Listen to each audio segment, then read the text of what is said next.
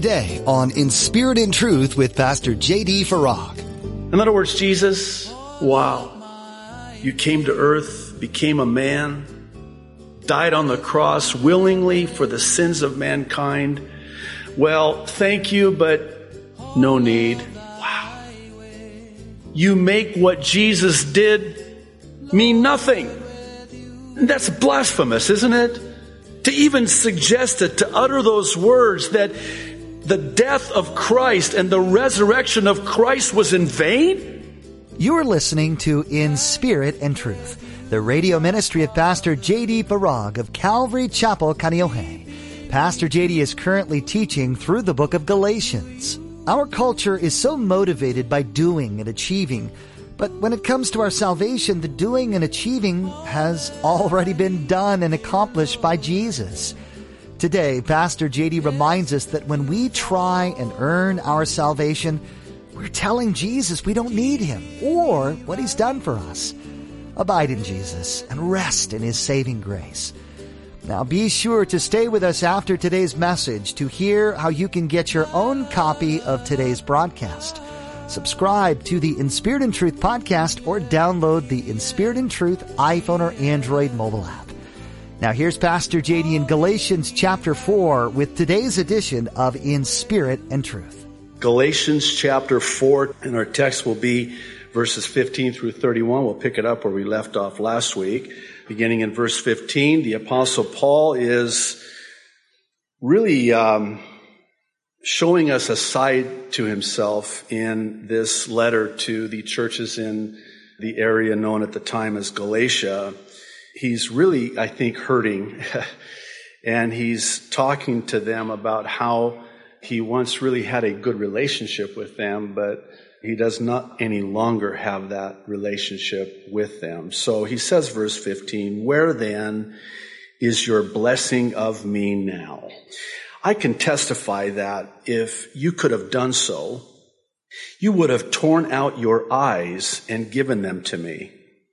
Have I now become your enemy by telling you the truth? Those people, speaking of the Judaizers, are zealous to win you over, but for no good. What they want is to alienate you from us so that you may have zeal for them. It is fine to be zealous, provided the purpose is good, and to be so always, not just when I am with you. My dear children, verse 19, for whom I am again in the pains of childbirth until Christ is formed in you, speaks to the love that he had for them. How I wish I could be with you now and change my tone because I am perplexed about you. Tell me, you who want to be under the law, are you not aware of what the law says? For it is written that Abraham had two sons, one by the slave woman and the other by the free woman.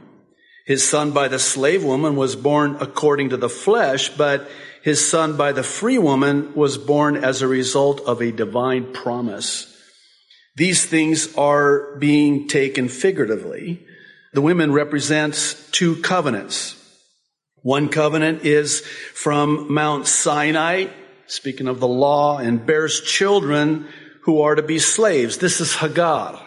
Now, verse 25, Hagar stands for Mount Sinai in Arabia and corresponds to the present city of Jerusalem because she is in slavery with her children. But, verse 26, the Jerusalem that is above is free and she is our mother.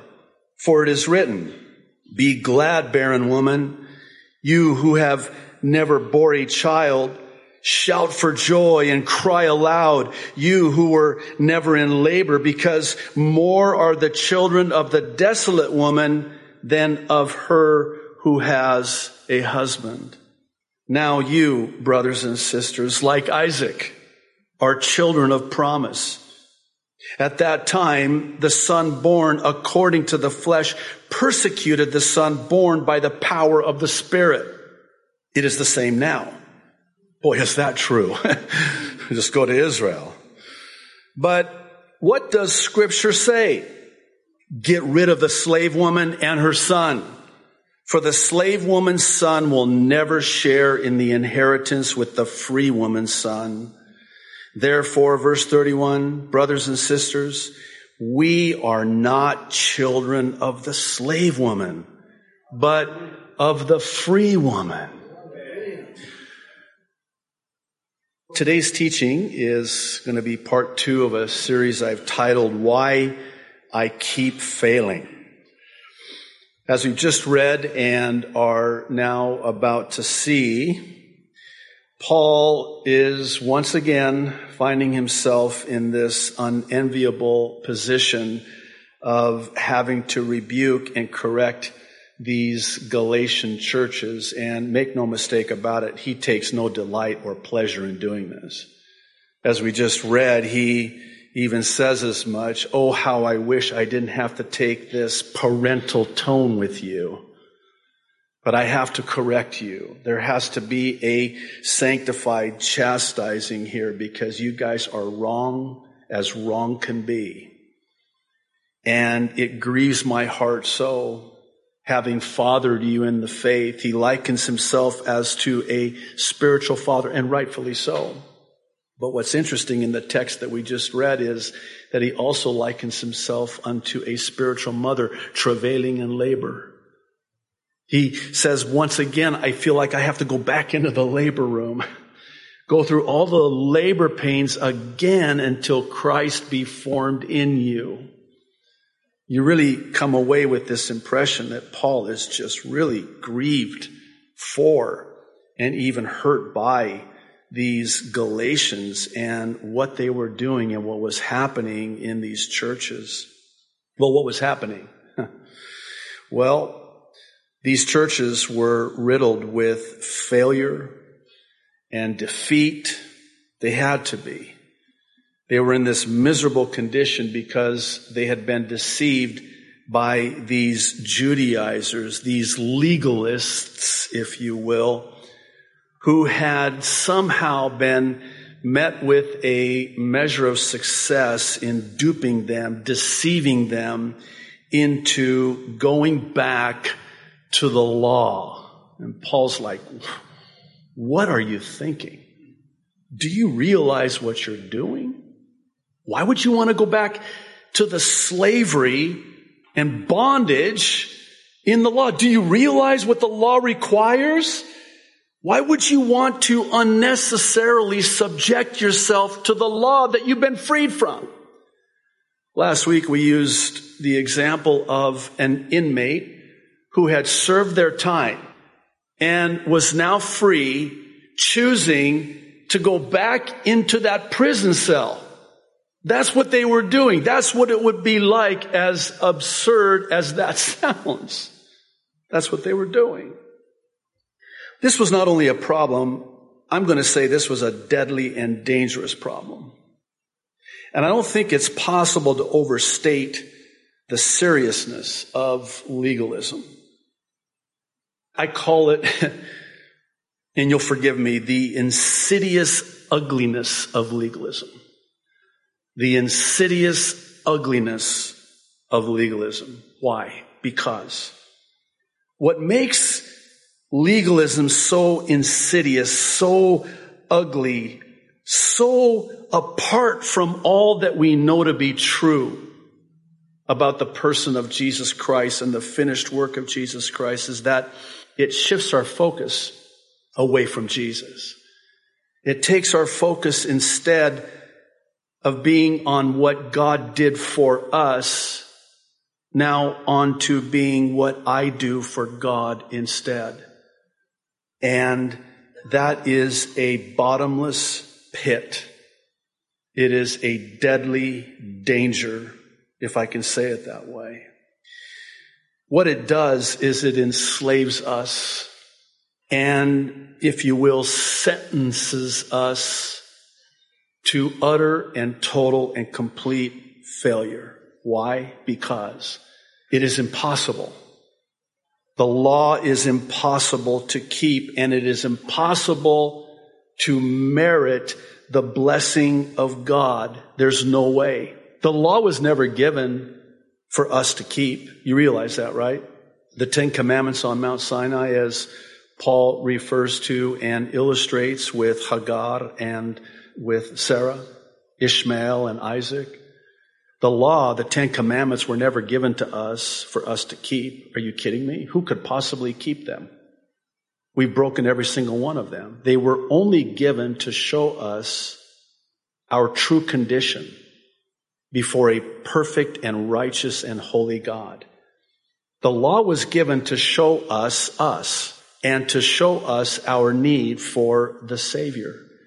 Because we've all transgressed the law. We've all sinned and fallen short of the glory of God. And when I come to that realization, the law becomes like this schoolmaster, which Paul also referred to and, and used the illustration of. It takes me by the hand from that law which condemns me, rightfully so, and it takes me to the Savior for whom Paul said in Romans 8 1, there is therefore now no condemnation, no guilt. I have been set free. I have been set free from the condemnation under that law. Why and how? Because Jesus became sin for me, died for me, and now because the Son has set me free, I am free indeed. I am no longer a slave. I am no longer bound by the law. Well, does that mean that the law is of no use? Absolutely not. Not one jot, not one tittle. The law has been fulfilled. It's still in place. It served its purpose. I liken it to a sign in town that points you to Kaneohe and says 13 miles to your destination. So that's what the sign is there for, to show me where my destination is. So now I reach my destination in Kaneohe. Is the sign of no use? No, it served its purpose. It's still there. Not one jot, not one tittle has passed from that sign. It has been fulfilled. And that's what Jesus did with the law. He fulfilled the law. See, under grace, it's not what I do for God. It's what God has already done for me and instead of me that determines his blessing on me. And that's what Paul is trying to communicate to these Galatian Christians.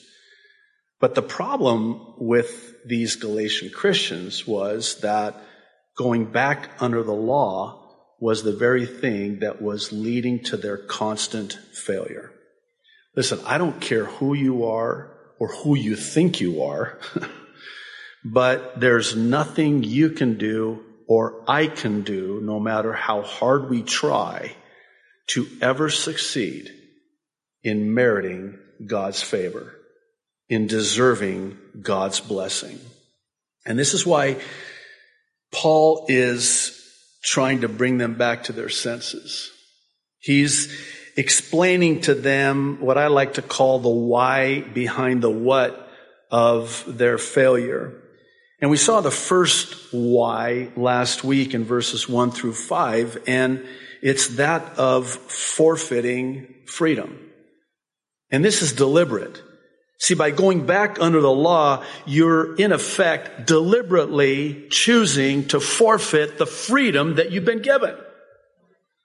And getting back to this insidiousness of legalism, when you think about it, it is a slap in the face of the Savior of the world.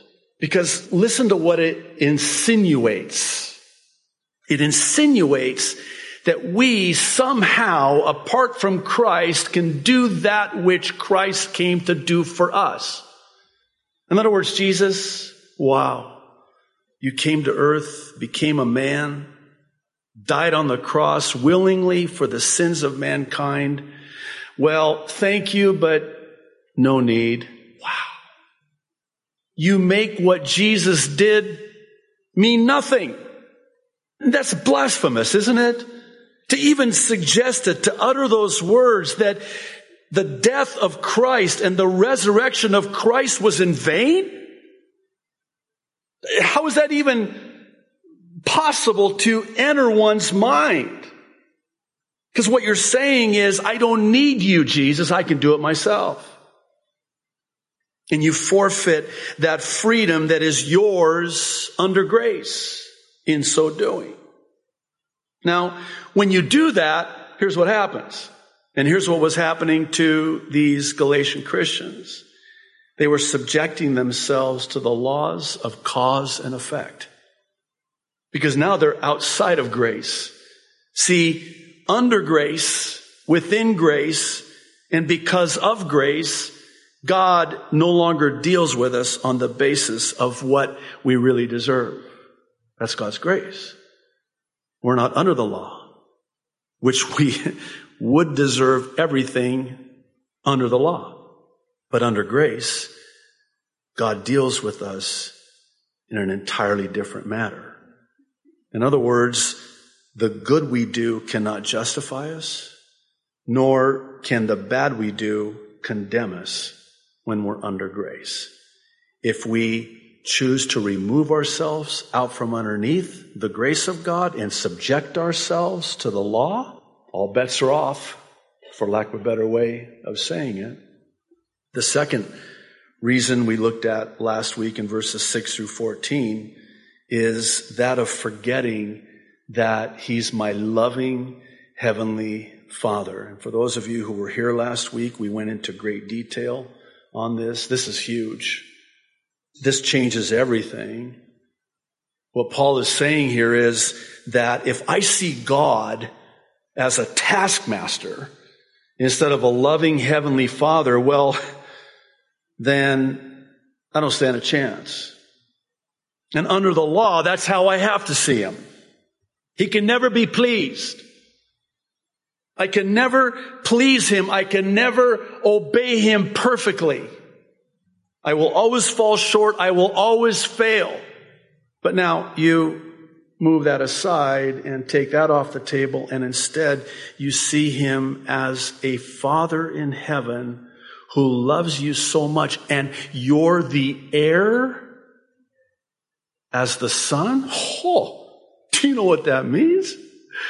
I was telling my two sons, you know, you're going to be an heir. They looked, looked around and said, to what? anyway, so enough of my problems. Let's, um, you're my son. I'm your father. and they're looking at me like, wow, dad, get some sleep. See, we now have this intimate relationship with our Heavenly Father, so much so that we can call Him, and I know this jams people's gears, we talked about this again last week, but we can call Him Daddy. that alone changes the complexion of the relationship significantly. Daddy. Baba in Arabic, Chinese too. Abba in the Hebrew and the Aramaic. It's a, it's an intimate calling out and crying out to your daddy in heaven. And please, for those of you, and I, my heart goes out to you, who had a horrible relationship with your earthly father, please don't look at your heavenly father through the lens of your earthly father. In fact, if anything, it's because of that relationship that you didn't have with your earthly father that you can have that with your heavenly father. He's your daddy in heaven. And you can talk to him that way. This is the unconditional agape love from my father, and it's predicated upon that which Jesus did in my stead, and it makes me acceptable no matter what. And there's nothing I can do to make him love me less or more. And aren't you glad, by the way? Sometimes, I mean, rough week, kind of messed up. I'm not talking about, I, am really careful when I say things like that because if I'm looking in one particular direction, someone's going, he knows. I'm not doing that. Let me, let me close my eyes. You know, you had a rough week last week. And you think, man, I better keep my distance. God's, God's not too happy with me right now. No. God doesn't deal with you on that basis. He loves you. He loves you so much. Well, this brings us to our text today in verses 15 through 20. And a third reason for constantly failing and falling, and this is a biggie.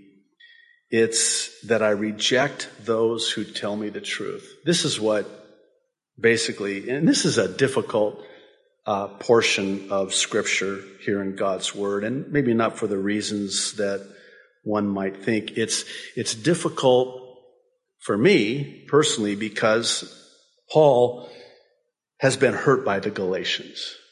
Now, I'm not soliciting sympathy or pity for Paul. Paul could hold his own, right? Paul had thick skin, but he loved them so much. And isn't it true that when you love someone so much, they can hurt you? I think about a parent with a child. You love your children so much and they're wayward and man, they just, they hurt you. They just, they bring so much. Well, why? Because you love them so much. And this is the heart of the apostle Paul. He's basically reminding them, you know, there was a time not too long ago when you would have done anything for me. You would have plucked out your own eyes and given them to me, which leads many to believe that he had a problem with his eyes. Some even think that was his thorn in the flesh that God wouldn't remove after he prayed and asked God, and God just said, No, I'm going to leave it there because it keeps you humbly dependent upon me. And by the way, that might be a word for somebody here today, too. You've prayed and you're going through something, you've been going through something for an elongated period of time, and you can't understand for the life of you why it is that God doesn't just take it out and take you out of it and take it out of you, perhaps better said. And oftentimes I know in my own life, with the trials that I go through, that God uses those trials to keep me humbly dependent upon Him, and He needs to, and by the way, I want Him to. I think of it this way. If I knew what God knew, I would want God to answer the prayers that I pray the way God answers the prayers that I pray. I don't want Him answering my prayers the way I want Him to answer my prayers because I don't know the end from the beginning like he does. Let me try that again. That was a really complicated way to say something very simple and profound, wasn't it? Again, it's a gift. this is why I have notes. This is why I shouldn't go off the notes. Let me put it this way. Aren't you glad that God didn't answer some of the prayers you prayed? Galatians opens our eyes to the potential and sadly the reality of false teachers. They're clever, there's no doubt about it. They can work their way into any area, saying just what needs to be said to get by, and then leaving their trail of deception for us to follow. How do we avoid these false teachers? By knowing God's Word and staying firmly rooted in the love and truth He teaches us. We're so glad you joined us today on In Spirit and Truth. We'd love to meet you in person. We have an open invitation to join us for our weekly services here at Calvary Chapel, Kaneohe. We gather each Sunday and Thursday. You'll find more information at inspiritandtruthradio.com. Just click on Calvary Chapel, Kaneohe at the bottom of the page. Would you like to hear more teachings from Pastor JD? You can find them online at inspiritandtruthradio.com but we also have more convenient ways to keep up to date with these messages. Did you know you can take in spirit and truth on the go by downloading our mobile app? In our fast-paced world, it's easy to let the time we'd spend in the Bible slip into the back of the line of things to get done in a day. When you download our mobile app, however, you'll have verse-by-verse studies in the Bible available right at your fingertips to listen to whenever and wherever you go. You'll find a link to the app at inspiritandtruthradio.com. That's all we have for today's message. Join us next time to keep searching the scriptures for God's goodness in Galatians, right here on In Spirit and Truth. Keeping me right with holding me true to